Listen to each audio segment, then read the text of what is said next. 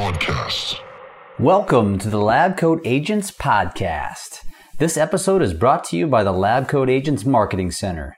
The LCA Marketing Center is designed specifically for the real estate world. It's a design center for marketing that has templates created so you can just plug and play. From flyers, postcards, buyer presentations to open house signs and Instagram posts. Check it out for free for seven days at lcamarketingcenter.com.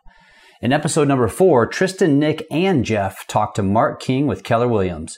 Mark is a 20 year veteran of the real estate business, and in today's episode, he offers insight around the coming shift, discusses hiring talent in a downturn, the value of building your database, and attracting talent through time, leverage, and opportunity. Welcome, everyone. I'm Nick Baldwin. We got Tristan Almada, we got Jeff Fitzer, and we have the man of the hour. He just left, but now he's back. Um, Mark, everyone. If you don't know who Mark is, I'm going to tell you. Mark is currently the team leader of the Keller Williams Chesterfield office. His OP is kind of a big deal. His operating principal is kind of a big deal. It's the CEO of Keller Williams, John Davis. Uh, so John Davis is is Mark's boss, and Mark is also the operating principal of the Nebraska Market Center, Omaha, Nebraska, and the Northwest Arkansas Market Center. He also had a team with Keller Williams, which he sold in 2008, but his team sold about a thousand homes over the course of six years before he sold in 2008, which actually probably the best time to get out, right, Mark? But we appreciate you being here. What we're going to talk about is the shift coming. Everyone's kind of starting to feel it in the market. And we're going to talk about how to leverage conversations about a shifting market to help build your team and your brokerage and hire the right agents to come and work with you. So I'm excited about this topic because hiring is a topic that a lot of agents struggle with across the board.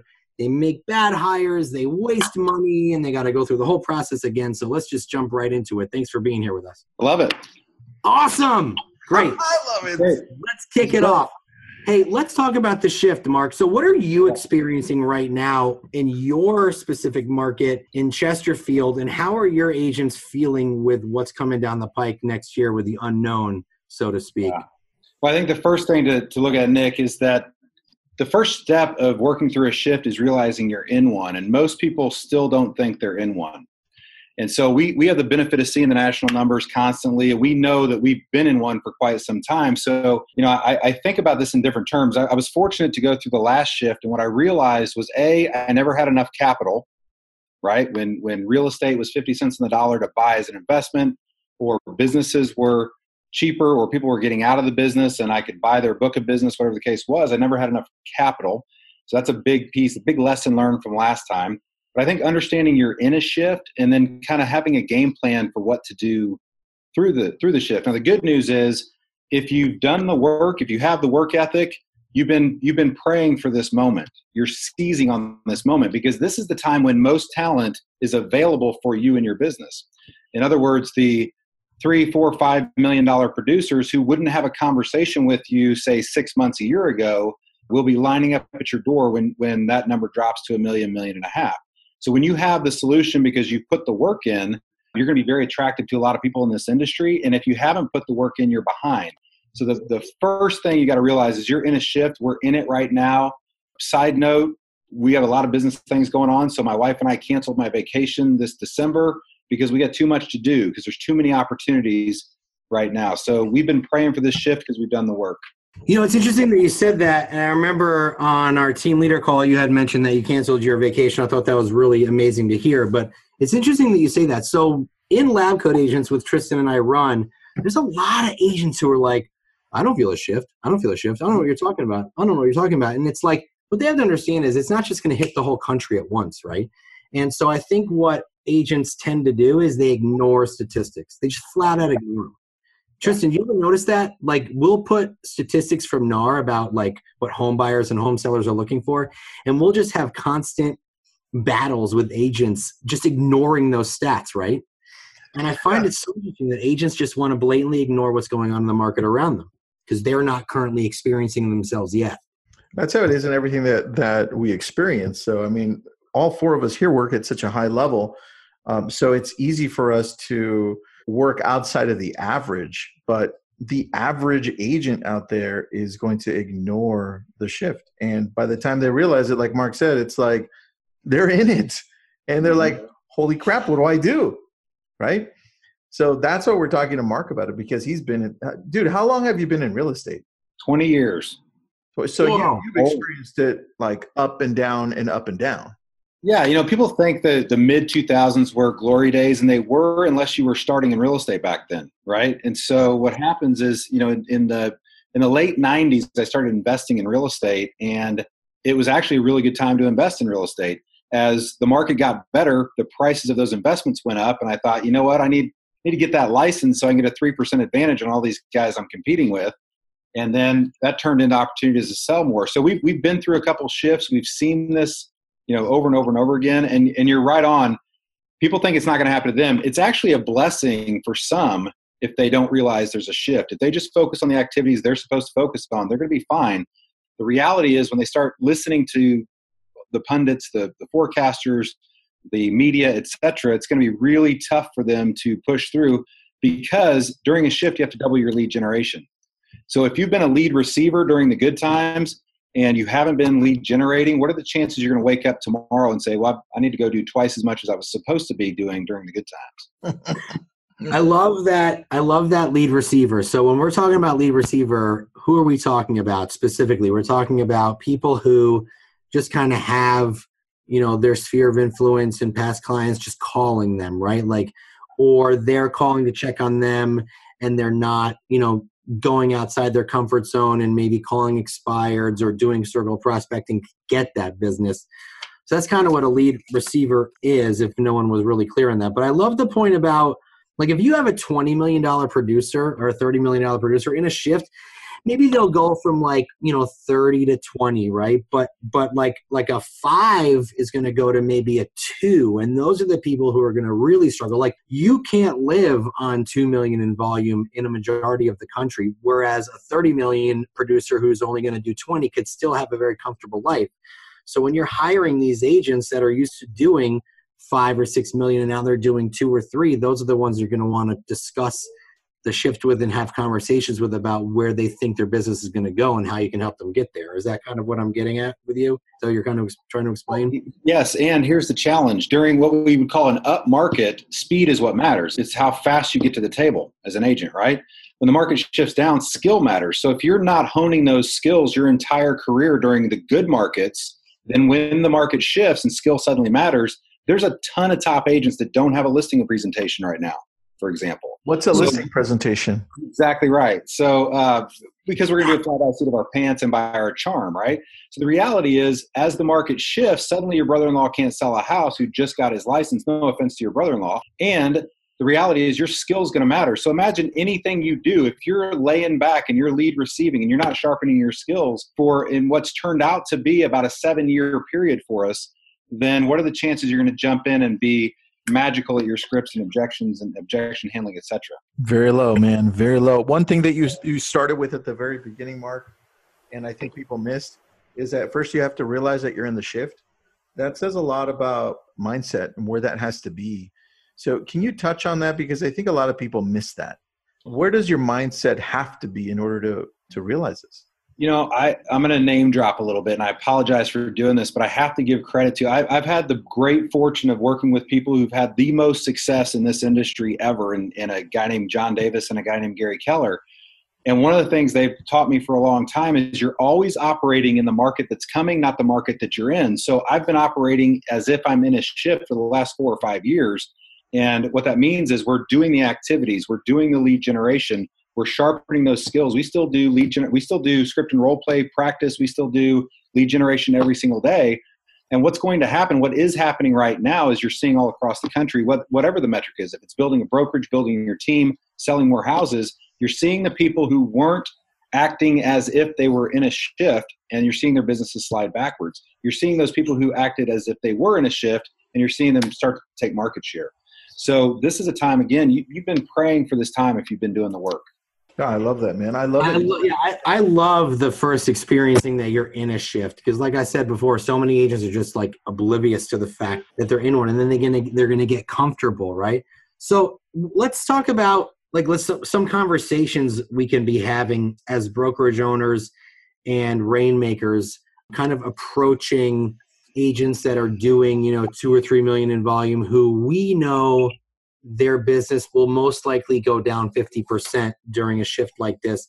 What kind of conversations can we be having with those people to, to try to help them and to give them guidance and grow our team and brokerage with it?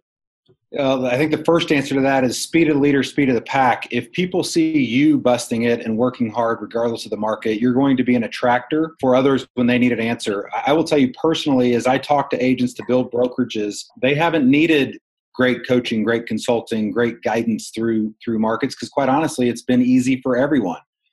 Now, uh, again, you know, it's it's you've been waiting for this time because now you get a lot more people who are interested in what you have to say, and so you have to become an attractor. You cannot be a chaser. Everyone else is going to be a chaser in this market, and everyone's going to claim to have the solution, but the results are going to show themselves. The last shift, ironically, I had built a brokerage to about 100 agents, thinking that was a that's a big brokerage, right? In 2007, 100 agents in an office was considered a fair. I mean, we were Real Trends Top 500, considered a fairly big office, successful office. That office was cut in half by the shift in, in, in one year.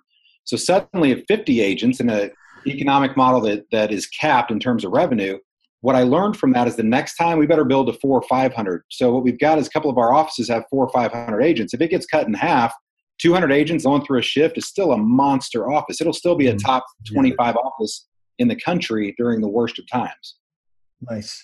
All right. So, dude, you mentioned before we started that you cut your vacation. You're like, hey, I'm not, I'm not going on vacation, and I'm not complaining. Wait, before, no, no, before no. I love that, that because wait, before we ask that question, mindset, dude, and I think with the mindset that you have, it's like you know what, cut the bullshit, dude. I'm going straight for this.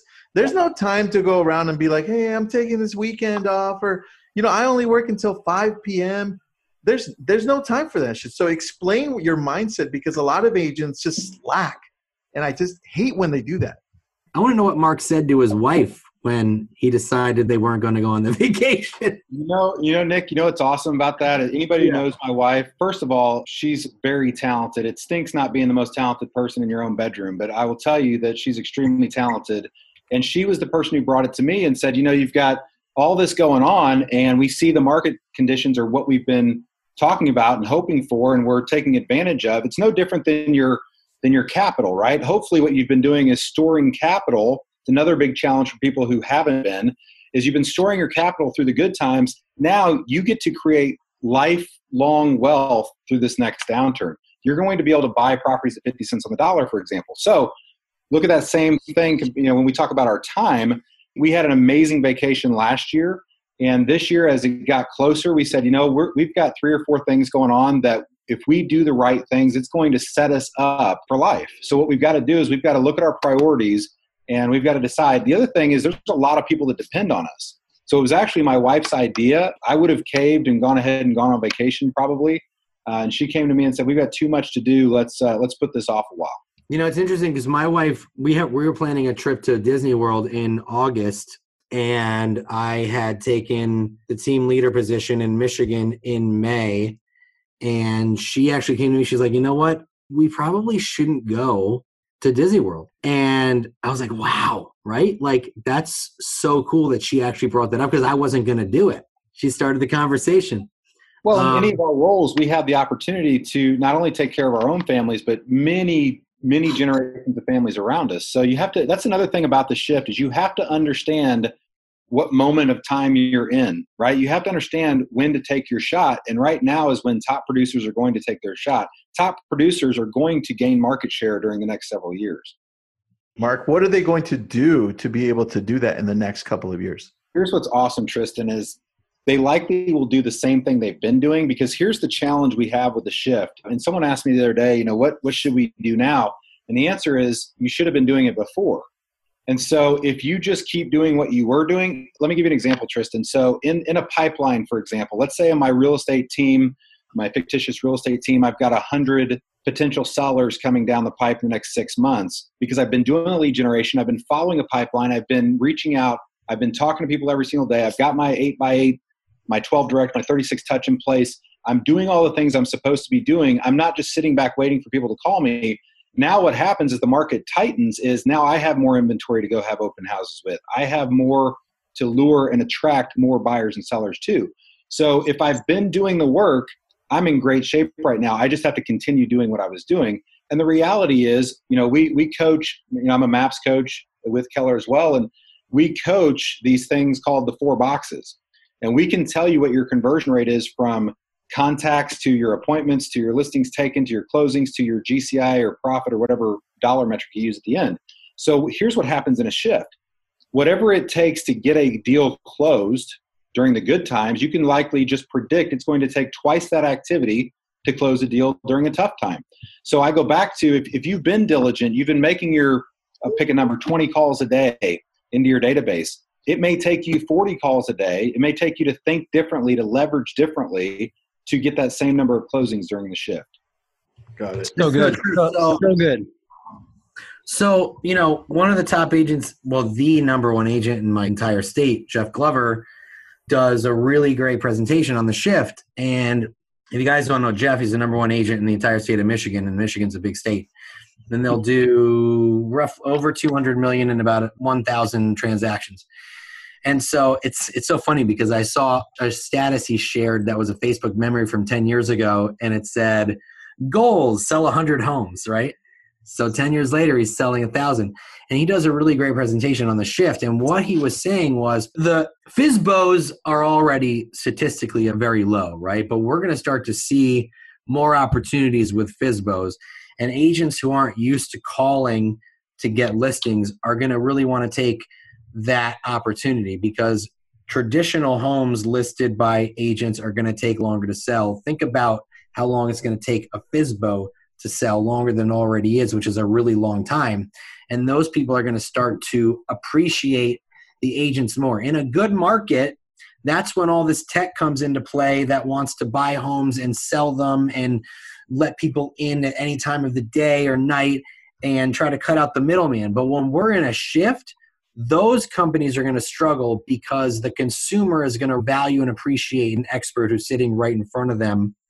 And therefore, for sale by owners are going to value us and the expertise that we bring to the table and our commission might even be protected more so than it was in the last you know seven or eight years as well so we want to start taking that into consideration mark if somebody isn't doing the necessary steps right now to prepare for the shift what is it that you would recommend they do what are, what are some of those steps so we, we have a saying around here there's nothing that 10 well priced listings won't solve in your business. You know, so go get 10 well-priced listings tomorrow. It'll solve everything.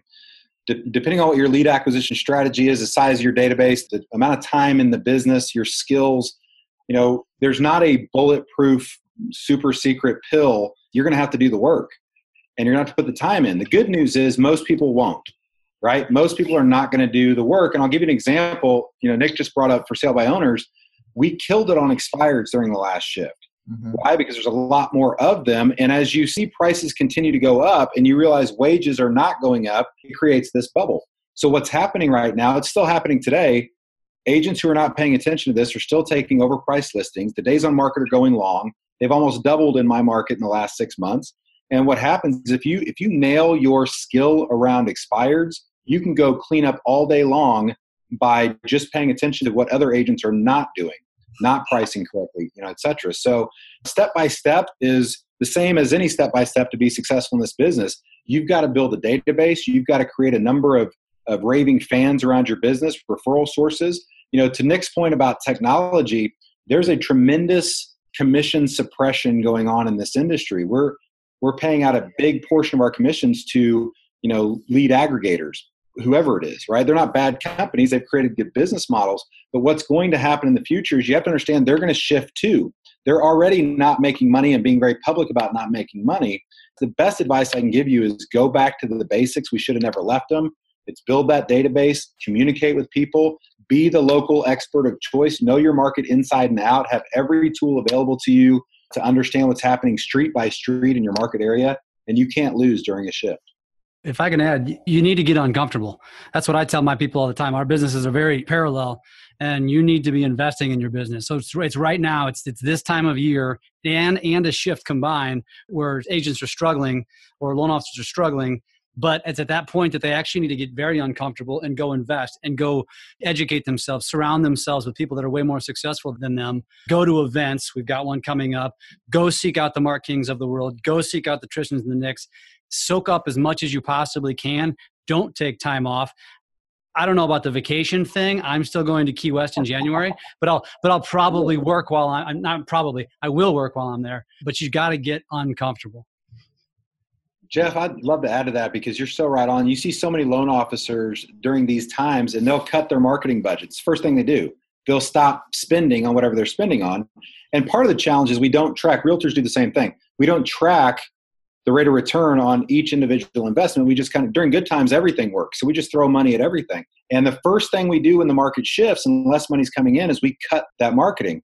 I think that's where the top producers are going to beat everybody else is they have a system and a model. They know what their conversion rates are. They're committed to long-term investments in their business. They're hiring more people, better talented people because there's more of them looking around and they're leveraging more than ever before.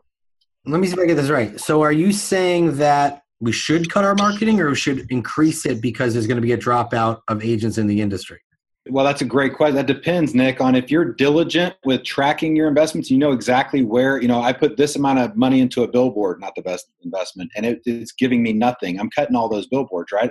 I'm going to remargin my business for everything that's not working. During a good time, I might let some things slip. I might try things longer, etc when I'm talking about marketing, I'm talking about specifically investing all the money you invest in your business. It could be letting staff go, it could be doing more with less staff, it could be doing a lot of those things. But the first thing you should be looking at is what is my rate of return on every dollar I'm spending? And if you know that during a shift, go pump more money into what's working and take the money out of what's not. So let me ask you a completely different question. Where do you think agents or brokers or team leaders go wrong when they're attempting to recruit an agent? Like you've got an agent in front of you, right? Where do you think they go wrong? Like what are the wrong questions they ask? Or maybe they're not digging deep enough. Maybe not selling opportunity. What's the wrong way to do it where, where it could completely backfire and that person could just walk out and you almost had it, but you didn't? What are they doing wrong? you don't connect and what the reason why you don't connect is you talk about you or your company or your value and you you may not know if that's going to land on deaf ears or not it's all about them in a recruiting presentation. You have to find out what's important to them. You have to do their needs analysis. Doesn't matter if you have the secret to solve every problem they have. You need to go through that process and learn everything you can about that person. Then you need to give them some kind of action plan that's going to lead them to success. And you need to give them some evidence and say, here's the 10 agents who were where you were when they came here. Here's the plan we put them on, and here's where they are today. Would you be interested in that kind of success? So I think we make it too much about ourselves and not enough about them. I love that point because I was having a, a, long meeting today with my team here in New Jersey, and I and I did a really cool activity with them. And Tristan, you might want to do this. I asked them to write down ten things on a piece of paper that are important to them, right? And then at the end, I asked them to circle the one thing on that piece of paper that could get them the other nine. And whether they knew it or not, everything on that piece of paper was only attainable through more income, right? And they're like, but you know, money doesn't drive me. And I'm like, that's cool. Money doesn't have to drive you. But in order to get to where you need to go and to have what you want, you need the money, right? So when people say, when you're talking one on one with an agent, money might not even matter. But when you're digging deep enough and finding out what they need and what they want, money might, might not be the driver, but it's the catalyst to get them to where they need to be. So that's true. I've learned is definitely the needs analysis. Agents need to go a lot deeper and not talk about themselves. You know, that's the biggest mistake I think most agents make when they're talking to potential recruits. Tristan, how big is your team now? 18? I've got 24 people now. 24. Yeah, so 24 and growing, man. So we're definitely doing a lot of old school stuff, which is cool to hear from Mark. I have a question for Mark about the different brokerages, man. And look, you're you're Keller. We're we're actually all Keller here, which is kind of weird. But I have a question, and I asked this to Howard Tager, who runs Ylopo. He's the CEO of Ylopo, and I've asked it to a few other CEOs. And that's look, there's EXP, and then there's Compass, right? those are like the new companies in town, right? How do you see those two specifically adapting to the shift that's happening or that's going to happen in their market in the next few years? Well, I think from any brokerage company model, you have to understand your clients are your agents, not the buyers and sellers. And so the companies with the best agents are going to win in any instance, right? I, when I started with Keller, we had 11,000 agents nationwide. We were where other companies are. And a lot of the big players, I think, ignored us. You know, it's that old Gandhi quote first they ignore you, then they make fun of you, then they attack you, then you win kind of thing. So I, I would tell you that in the history of real estate, we've learned lessons over time. So you had a dependent model from the time cavemen sold caves until Remax hit the scene, right? And what happened when Remax came to town, all the traditional companies attacked and they they said terrible things about Remax and they said it'll never work and they'll never be profitable. And that drove Remax and Remax became the number one company in the world. We say this at Keller all the time. Keller is now the number one real estate company in the world in agent count, units, and volume. And how many companies have been number one? Well, a ton of them have. How many of them stayed there? None of them have, right? So if you get to number one and you get complacent and think that some new model coming out there isn't going to be a better mousetrap, I'll, tell you what happened is that when when Remax kind of took over in, in terms of industry numbers, the thing is the dependent models didn't really change what they were doing. Then Keller kind of comes on the scene and grows rapidly and starts to take mm-hmm. market share. And what's so fascinating is you would think the traditional models would kind of learn that lesson, and they really didn't change what they were doing. And by the way, neither did Remax for that matter. We kind of just kept doing what we were doing until you know Keller was ignored to the point where it kind of took over. Well, that's that's all changed. Keller's clearly a presence now, right? 170,000 agents around the country, et cetera. So I will tell you the greatest thing, and I, this is not about Keller, this is about the industry. Mm-hmm. The greatest thing that we can understand right now is you have to be willing to adapt and change. And I, I sit in Austin, I watch John Davis leading conversations about adapting to the market. So there's not going to be a better mousetrap as long as we stay ahead of whatever mousetrap's created. This is another thing that happens during a shift, Tristan. We see it with top agents everywhere. It's not just going to other companies, but they'll go start their own companies. Yeah. Right. We've had a good run. We've made a lot of money. We're going to go start our own brokerage because now we have we have the answer. And then during downtimes, a lot of those agents go join big companies, right? Oh. So one of the indicators that you're in a shift is when top agents start starting their own brokerages. Not that they're not able or capable or, or whatever the case is, they certainly are. For some reason, our confidence to do so rises during the best of times. So then, you know, in our current situation, we've folded in a lot of independent companies because of that issue. As time moves on, the markets shift. You need better systems and models. You need better technology. You need lower cost technology. And I think in the future, Tristan, answer your question, the company with the best technology and the company with the best agents is, is going to win. Here's my concern though. As long as we keep fighting each other in terms of brands and company, we're missing the whole point. Because here's the thing five years from now, we're either going to be travel agents and Expedia as an industry, or we're going to be lawyers, and LegalZoom. What I mean by that is we're either going to be taken over, mitigated, there's going to be few of us, we're going to be paid a lot less as real estate agents, or technology is not really going to affect us that much because our clients truly see us as the fiduciaries that we are. So, right now, rather than compete and fight, and, and we're always going to do that, right? We're always going to compete at a high level with all of our competitors. We got to understand we're kind of in this together, regardless of the brand name. Yeah, that's so true, man. That is a good answer, bro. I see a lot of. Well, I'm sorry. I, that was that was good, man. I see a lot of bickering back and forth. I'm better. I do this better. It's like at the yeah. end of the day, if we don't get along, somebody's gonna come and take our industry from us. Just sell my listing, dude. Right. There's so much of that. It's it's it's like, why are we fighting when at the end of the day we have one goal: get the deal done. Yeah. Makes no sense. Hey, somebody's asking in, in the in the webinar all this talk about a shift and hiring and recruiting is it really a good idea to make hires during a shifting market man these are such great questions so i would have given you a different answer in 2008 and that's because i was in a different place so to, in order to kind of explain this nick we got to talk about the difference between cost of goods and cost of sales because in a shift you really would like to pivot your business to more cost of sales meaning you only pay expenses when there's a transaction done during the up times, you take on a lot more cost of goods. So you're hiring more salaried people. You're signing bigger contracts for marketing. You're doing different things. Your fixed expenses are typically much higher when you feel confident that you have money coming in.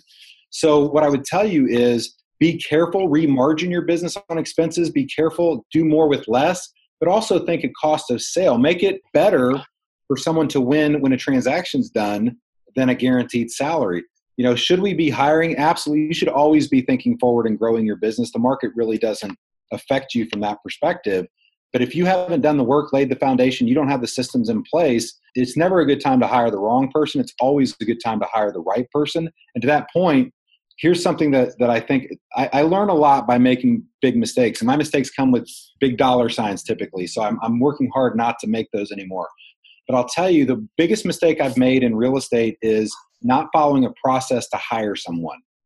My favorite example of that is I had an agent walk into my office and say, I, I found my, my first assistant. I met him at a bar last night and I got a good vibe.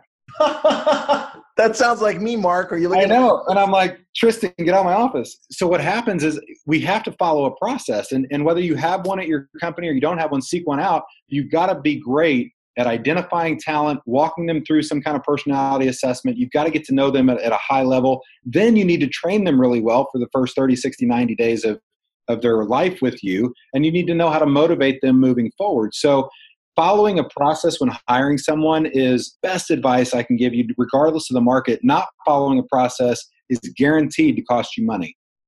And I think the time to answer that question just more simply, if you have the right systems and processes in place and you have the right platform and you have the technology it's absolutely the right time to be hiring people because the getting is good right now well jeff you expect your business to go up next year correct absolutely me too and so i need i need leverage for that business to go up and i'm not saying that because i don't understand there's a shift happening i understand there's a shift happening and i understand the activities that have to take place in order to have those numbers go up and we're going to need more people to service more agents. All right, on that, there's a question from Brian. Brian says, What's the best way to turn around a real estate company? How fast can that be done? I'm going to say not only a real estate company, but a real estate team. You know, that's the question from Brian. What do you think, man? Yeah, so this was kind of my specialty. The reason I sold my real estate sales business is because I got an opportunity through John to to kind of go in and work on turnarounds. And so he sent me to the last place office in our region. And I will tell you, through a merger acquisition and through a lot of hard work, we turned that around in about a year. Uh, so that the, the short answer is depends on what you mean by turn around. But it was the last place office in a 25 office region, losing money every year to number one in the entire region three years later. So a year after going there, I got sent to a different. This is how I became an OP. I got sent to a different market center that was now last place in the region, and two years later, that was number three in the region in profitability. So the question of how long does it take it's it's how much time do you got to put into it and what vision can you cast? It's all about vision casting because when you walk into a bad environment and really that's what we're talking about tristan if a real estate office or a team isn't working there's bickering there's infighting there's a reason it's not working right? If you follow john maxwell he'd say just fire everybody right? Because whatever whatever whoever was running that business wasn't doing their job. Unfortunately that's the answer but the reality is if you understand your business model, if you understand what drives your brokerage or your real estate team, you're going to have to go get the right people in place. You're going to have to focus on the right activities. But again, there's nothing, just like a, a real estate agent, there's nothing that 10 well priced listings can't solve in your business. There's nothing that 10, $10 million producers walking in your door as a brokerage won't solve for you. So, what do you have to do? How big do you have to think? What kind of vision do you have to cast to go attract 10, $10 million producers? It could be an equity play. It could be, you know, it depends on a lot of factors. But how fast can you go create opportunities for others? That's how fast you'll turn something around. Nice. What are the top three things to make that happen? Do you have them or top one thing? I think the top one thing is having a big enough vision and being able to attract people to that vision. Because at the end of the day, if we don't understand that our agents, we'll speak of uh, brokerage or team, you know, I, I, have this bullseye circle in my office, and and somewhere in here we're transition, we're cleaning up for the end of the year. But what happens in the very inner circle is my staff. My staff means more to me than anybody else, and they get my priority. I'm with them every single day. We have a designated time we meet no matter what. They are the most important people in my business. Then outside of that is the top 20% of the agents that I work with. If you're on a team, it could be your top 20% of your clients you work with, your core advocates, that sort of thing. And so outside of that might be other agents. And it doesn't mean I don't like all agents. I love all agents. But as a top producer, you have to understand that not all activities equal the same results and not all people equal the same results. So you've got to have a big vision, number one. Got to be able to understand your priorities. You've got to focus on your team, number two. If it's a real estate business and people don't buy into your vision, it's not going to work out long term. That's a huge one. By the way, during a shift, you're going to see more movement on that team. You're going to see misalignment and vision. You're going to see more people breaking up during a shift, right? Money gets scarce, people get picky, whatever happens, and you're going to see more fallout. You're going to see buyers agents who were top buyers agents for years who are suddenly going to leave a team or the team's going to ask them to leave or something's going to happen during a shift. So you have to understand during good times, it's easy to follow other people's vision. It's easy to be in alignment with other people. During tough times, man, it's it's tough. Dude, it gets scary. Here's another question. Uh, this one's by Shauna Frazier. I'm currently on a team of six agents and I'm getting nervous about feeding them leads.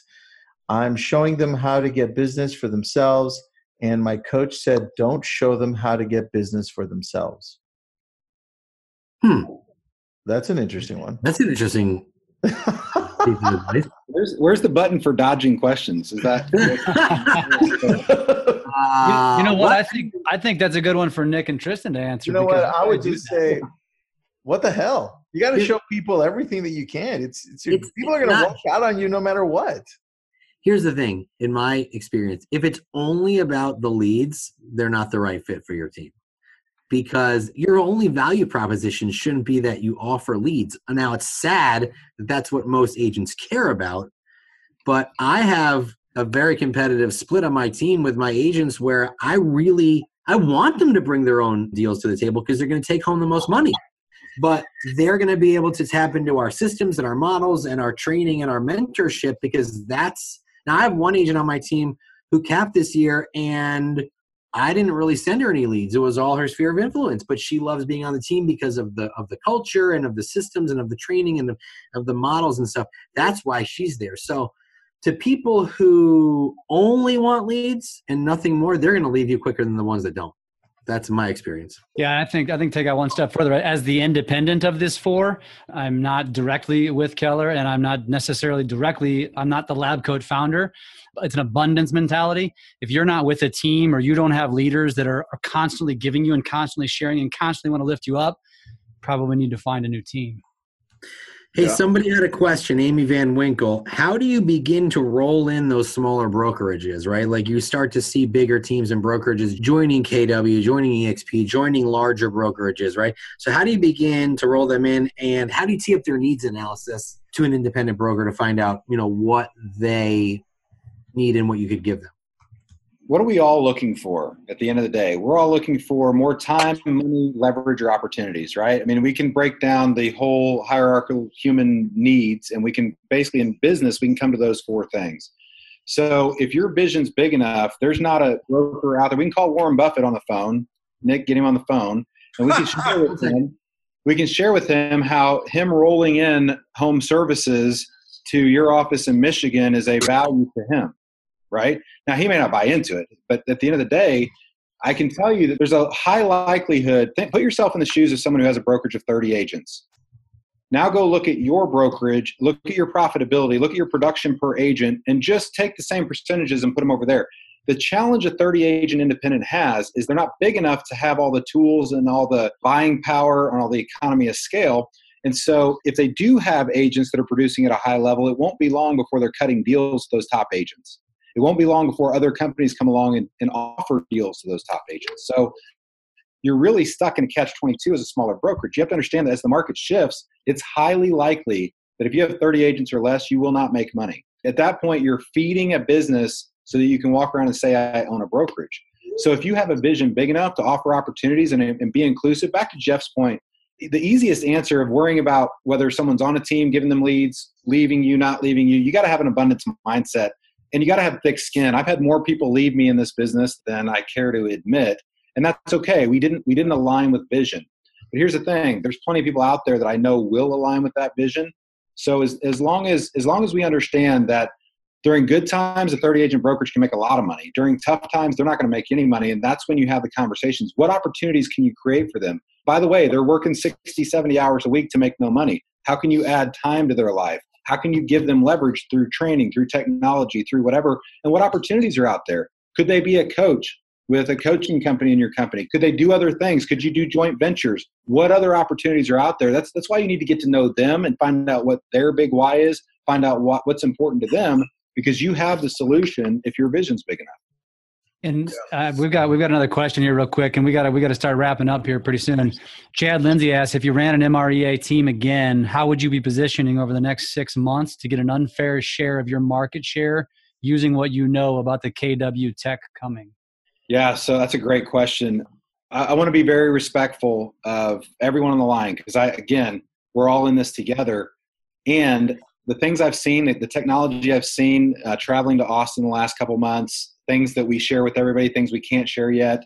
I'm going to tell you that it's mind blowing technology for the agent, and all of the technology is keeping the agent at the forefront, keeping the agent the fiduciary. So, what does that mean? I want you to imagine a chart. I wish we had a, a, a draw for you, but I want you to imagine a chart. And this hand is the first time a buyer seller thinks of buying a house. This hand is closing day. In the old days, even when I started in real estate, the first point of contact right here was a real estate agent, right? And that agent would walk them through closing. That's why our days on market were longer back then. That's why time to closing was much longer back then. Well, what's happened in the last 20 years? What's happened is Zillow or internet has taken that first point of contact spot for someone thinking about buying or selling real estate. So what happened? The good news is the agent still gets involved, but they're getting involved over here. So what that means is shorter days on market, shorter time to closing. What you also have to understand is that the chances that I don't know what the, I forget the percentage, but it's something like 3% of the agents who were in the business 20 years ago or before internet lead aggregating, 3% of those agents are in the business today. So the agents in the business today have never lived in an environment where the internet was the first point of contact. So if I had an MREA today, what I'd be doing is I'd be getting people to download my KW app. I'd be getting them to go through my app to get their lending needs through Keller Mortgage. I'd, I'd have them search for homes through my app. I'd have them use my artificial intelligence to search neighborhood by neighborhood. I'd be getting them ingrained into my CRM. The predictive analytics that's happening is crazy. So just imagine, I'll just throw this out there. Imagine a world. Well, let's go back. That sounds like a movie. To imagine a world. coming and, soon. Coming soon. To the, yeah. So in the last 17 years, I've coached other agents, and I've had two major challenges in coaching agents. One is to get them to build a database so every agent watching this will shake their head, yeah, it's a challenge. And number two is getting them to consistently talk to that database. That's as basic as it gets in real estate. And if you do those two things, you will win every single time. I don't care what technology comes out. So imagine if there was a technology on your phone where you could say, hey, Tristan, add Tristan to my database. Tristan, what's your phone number? And he gives me his phone number, and I add Tristan to my database. So reducing the friction to add to a database. The second thing is imagine if we had predictive analytics that showed us the people in our database and when they were most likely to move next. So, in other words, based on your time in residence, based on the equity in your home, based on your income, based on all the think of when you're looking at shoes online, and you open your email and those shoes are in your right. That's the technology that we have. We're going to be able to predict who in our database will be moving next. Now, if you don't have a database, that's no good to you. So the best thing I would do with an MREA is I'd be building my database like crazy. It sounds, I know it's, you know, I get in trouble around the country, tongue in cheek, because I'm the guy that says build a database, build a database, build a database. It's never been more important than build a database right now today and build it in this technology that's going to tell you. You're going to wake up in the morning and it's to say, these five people are most likely to move next. Would you like me to schedule a call with you? Sure, I'd love to talk to those five people. Or would you like me to send them a group text? Or would you like me to send them a text and say, Have you thought about buying or selling? They're going to get that text and go, How did you know? I mean, this is amazing. So, understanding the technology that's coming and understanding here's the other big point on that, just to tie a bow around that. To my knowledge, we're the only company that has 100% of our technology into the future is completely indigenous to Keller Williams. What that means is we keep our own data. The other side note of that is we've had our own data since 1996 because of the profit share program. We, we have all this data. We're going to have massive amounts of data, and the person, the, the company, and the agent with the most data is going to win. So, long answer to your short question, but that's what I'd be doing. That's beautiful. I love it, man. Good plan. Guys, anything else you want to add, Jeff? No, man, good stuff. I love it, and I'm excited for the future, and I'm excited for 2019. Let's right, grow. We got, Hey, we, hey, like we said, events, events, events. Surround yourself with successful people. Mark, I don't know if you're going to be at the event in St. Louis in a couple of weeks, but if you are, if you're on this call, if you're local to the area, come say hi to Mark. Go to and LCA Tristan, Nick, and all, all of us actually. I'll be there. Go to go to lca1.com. Buy your ticket to our St. Louis event. It's going to be kick ass.